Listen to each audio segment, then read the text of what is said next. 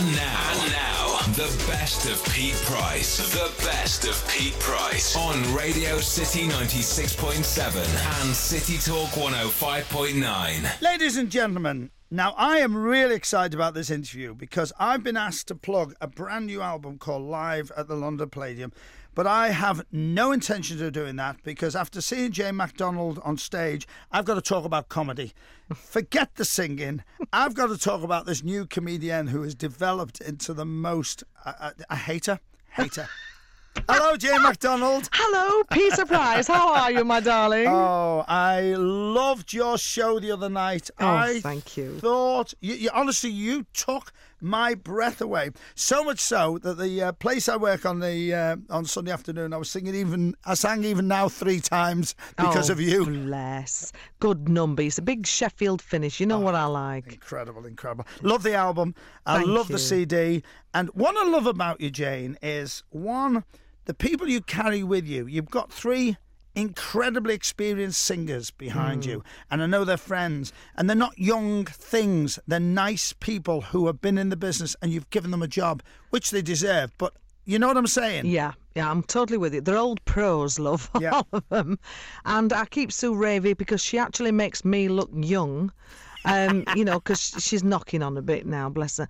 And uh, she doesn't even remember when she's done a show, so I don't have to pay her or anything. Is she really your best friend? She is Wow. in the whole world, and and you couldn't insult anybody like that. It's like a bit like Dame Edna and Madge. Yeah, yeah. Sue Sue Ravy is my Madge, but we've known each other forever, and uh, she's just such a laugh, and she's like my comfort blanket, really. Well, she made me laugh because going out after we came round and had a glass of champagne with you, we went out and we saw her downstairs. I said, "You're better than her." And she went, "Don't tell her." She'll say, "I know, I know," but we just let her have the limelight. she's nuts. But what I love about it is, Jane, that it really is. It's it's entertainment. It's a show. First of all, you work extremely hard. I know you are full of cold. You're in a, you know, you weren't your your usual self, but you were on stage. But you, because you're a professional, because you people have paid good money, there's no way you're going to let them down. Well, no, and it's expensive if you cancel, isn't it? But uh, you know, I mean, oh, God, years of the clubs. You know, you get a cold and you just drink some Covonia and go on with it, don't you? Really? I wouldn't have said drink some Covonia. I would have said had a barrel. I actually started to laugh at that. I thought that was a running gag. I was hoping it was water because if it wasn't, you must have been high as a kite. I can't remember anything about that particular show. Actually, I must have been good because I can't remember it. I had a great night. I don't know what anybody else was doing. Oh, I promise you, your audience had a great night. And what I loved about your audience was, first of all, they're like a Michael Ball audience. They're like a mm. Joe Longthorne audience. They are total fans. They know how to behave, when to shout, when to cheer, when to dance, and when to listen. And that is a gift. It really is. I, I mean, I'm always so grateful to my fans, and and Blackpool for me is is oh. It's the ultimate for me. It was it was where it all began for me, because that's when I went to number one when I was on summer season there all those years ago. Yeah. And uh, and and I've just kept going back to Blackpool, and Uh, it's like coming home is the opera house for me. And when you see an audience that come in and pack it out like that, wow! I mean, it was just one of those special evenings again. But this, you know, you, said yourself, I've got some amazing people on stage with me, and the band and the singers. The show is brilliant without me in it. So I mean, you can't fail when you've got that backup. I'm talking to Jane McDonald. She's got a new album out called Live at the London Palladium. I've got to say one one thing to you though, mm. and it's something I've never noticed before, and I sensed it with you. I felt that in some songs you looked really sad on stage. bit of tragedy, love.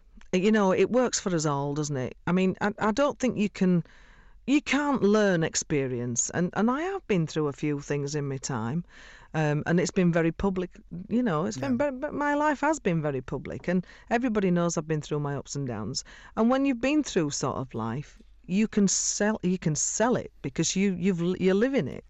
So I do sort of. Um, it's very autobiographical, is my show, um, and and you know maybe this time is about. I hope this one works. Mm. Even now is well, although I'm at a better part in my life now, you d- you don't forget what happened, you know. So there are many things, and the losing of a grandmother on Not a Day Goes By. That's pretty painful for me to sing as well. Um, so th- there are sort of it's very peaks and you know there's there's lots of emotion in the show as well and and I love it when people let themselves go and they do have a good cry and then the next minute we're laughing because we're talking about big pants. Absolutely. Um, and I also like the way you work the stage. And what I do love, because when you are sophisticated, when you finish a song, you stand in the blackout, you stand in the light, and then you become Jane again and mm. do the funnies. I, I love the way you took us on a journey through your act, and, and it was, and then to finish off dancing at the end, and of course the old gags are the best, but being stuck in the side of the stage, but it works. It, it, but it works, you know. And well, it's true. going, yeah. it's true. I've seen people walk out in droves because they they don't know that you're coming back. Yeah. And they are run- running out to get out before everybody else because they want to get to the car park. You know, so if, if you tell them, you know, oh, l- listen, I'm going to go off now, but I'm coming back, don't go yet. Mm. You know, it is literally saying, you know, because people like to know what they're doing. well, they're doing my shows anyway. What I love about live uh, at the Palladium is I'm from the generation where the Palladium made stars. Where Hmm. if you were the, on the show on a Sunday night at the London Palladium for three minutes, you were a star overnight. So the magic word of the Palladium. So whatever and wherever you've worked, Jane, you still must think. I've got this album at the Palladium, and you can't help it. I remember somebody telling me when I, I worked there with Joe Longthorne, and somebody said to me, When you stand on that stage, you will think of every person that's gone through because so many stars, and you've got an album live at the London Palladium. You must be so excited about that. I can't even describe what I feel right now. Um, this has been the ultimate thing I've ever done in my career.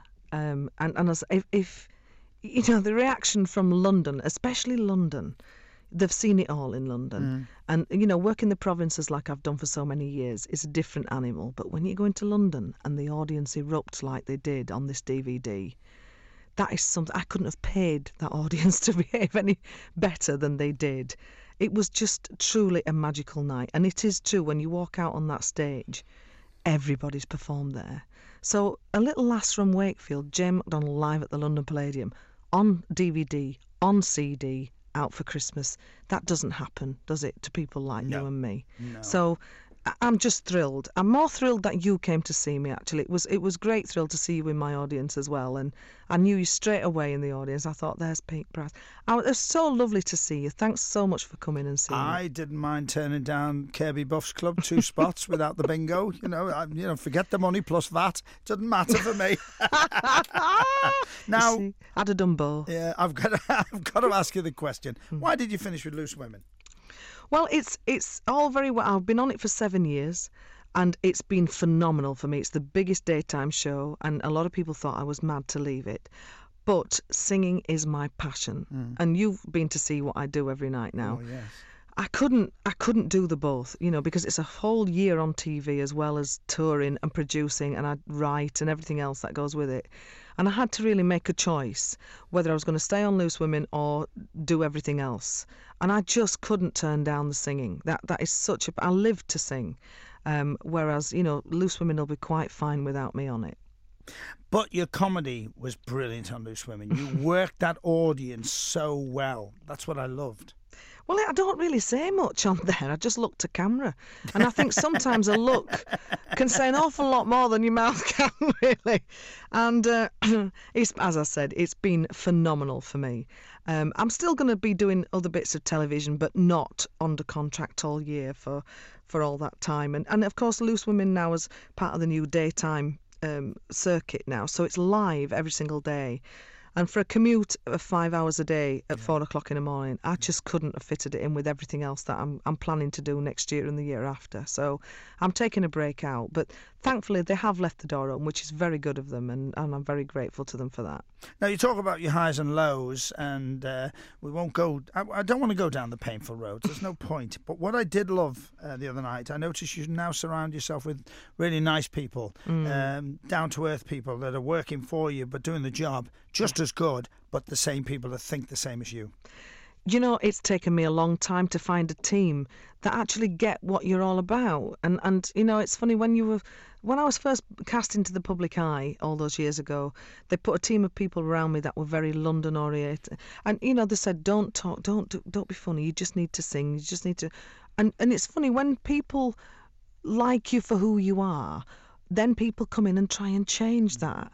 And I could not get my head around that. And it's taken me a lot of courage and a lot of years to be able to say, actually, I don't think that's working for me. And that's why everything is, is in the J. McDonald Limited company now. I've got my own team of people. I've got my MD that works very closely with me. I've got my friends who are the singers, like you say, seasoned performers who've done this all their lives and who I think are brilliant. So, you know, it is, a, it's, it's people like myself, they're all from the same background, and I think that is definitely a plus in my team. If you hadn't have been through that pain, do you think were you, do you think you'd be in a different place?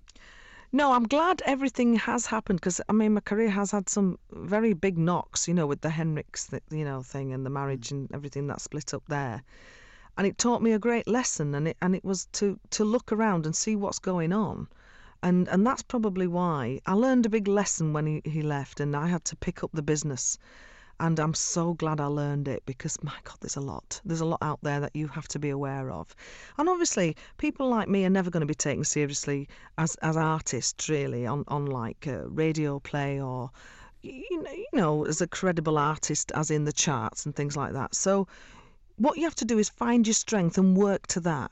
There are ways to be successful without being on Radio 1. And I think um, a lot of people should think that and not think that oh God, if I'm not going to be on X Factor, then it's not going to work. There's a big, Jane, Cliff Richard hasn't done too bad out of not being exactly. on Radio 1. exactly. And I'd rather be a couple of quid behind him. now, you did make me, well, you made me laugh many times, but one time you did make me roar was when you told us that you were number seven in the charts, tucked between who? Coldplay and Duffy. I yes. love that. Lovely position to be in. yeah. I mean, even I said, who's that? You know, it, it, it, it, was a fantastic, and that's fan base, that's touring. You know, when no radio play, nothing, just out there putting your album out straight in at the top 10. And that's just with a fan base. And that's, as an artist, I've done it the old fashioned way. You know, I've just gone out there and worked and worked and worked because that's the only thing I really know what to do. Do you know what's magical about you that I, I have to say? And, and before I ever met you or knew who you were, when you were on the cruise ship, it was the warmth. It was, uh, is this really happening to me? Am mm. I really walking out on the stage? I can remember every bit of that. Oh. It was like the real person was coming over and you embraced embraced that show and and that's where you got your fan base your strength came from that surely well i was i was lucky that i had a, a, a the person who filmed it chris terrill saw something in me that because he didn't film me as much as he did everybody else mm. so there was nobody more surprised when i saw the finished product and you know he did feature me quite heavily um, but I, I, I i think because it was one of the first ever reality shows it, there was nothing was preempted everything was as it happened and um, and then thankfully, you know, it, it came out all right for me. It could have all gone horribly wrong, really. So I've been very, very,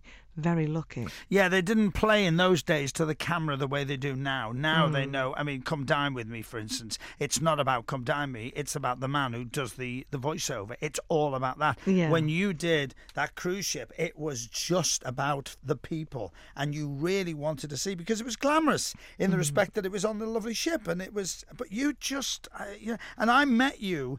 Oh, and you won't remember, but I met you one night on the uh, uh, the M6 or the M1 you had mm. been to a gig. It was, you know, Axe used to call him for a cup of tea at three in the morning. Still do. And, yeah, and you were with your ex. Mm. And I, I said hello as if we'd been long lost friends purely because of the cruise. Well, that's lovely. And, and I'm so glad that I have that reaction because I, well, you all do know me. You've seen me buy my knickers in Marks and Spencer's, for goodness mm. sake, can't you, on film?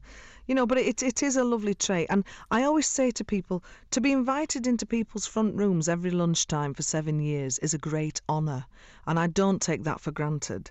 And and I'm just very very grateful that the fans have stayed with me for as long as as they have. So very very grateful to the fans. And of course, where you live, they wouldn't. Uh, if you tried to get big time, they'd slap your bottom, wouldn't they? Oh, flipping heck.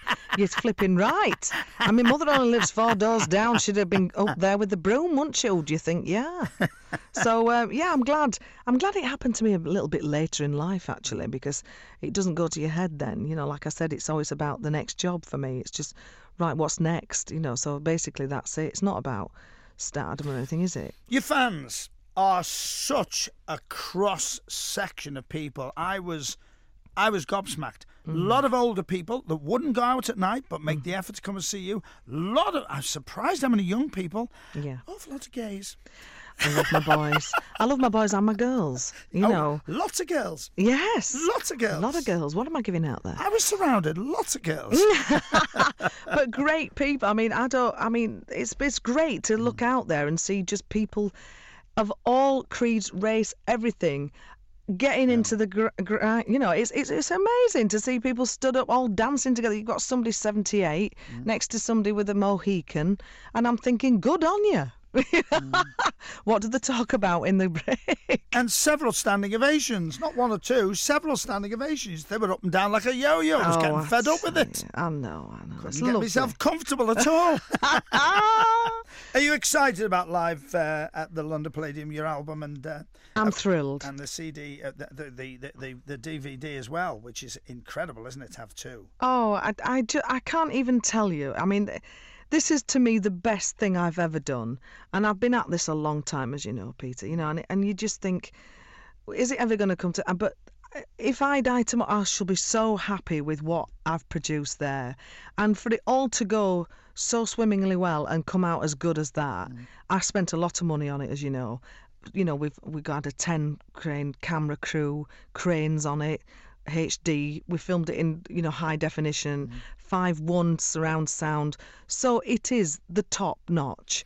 Um, and, and I'm really pleased that I, I hope it's going to be a big seller at Christmas. I think it'd be an ideal Christmas gift for all ages. What made you construct the show the way it did? I mean, because I know you've got the, the knowledge because you've been in the business a long time. But what, what did you did you spend a lot of pains taking time, sort of putting it together? Well, it's years of experience. I mean, the clubs taught you an awful lot. You know, you can be as grand as you like, but if they don't like the song, they'll let you know.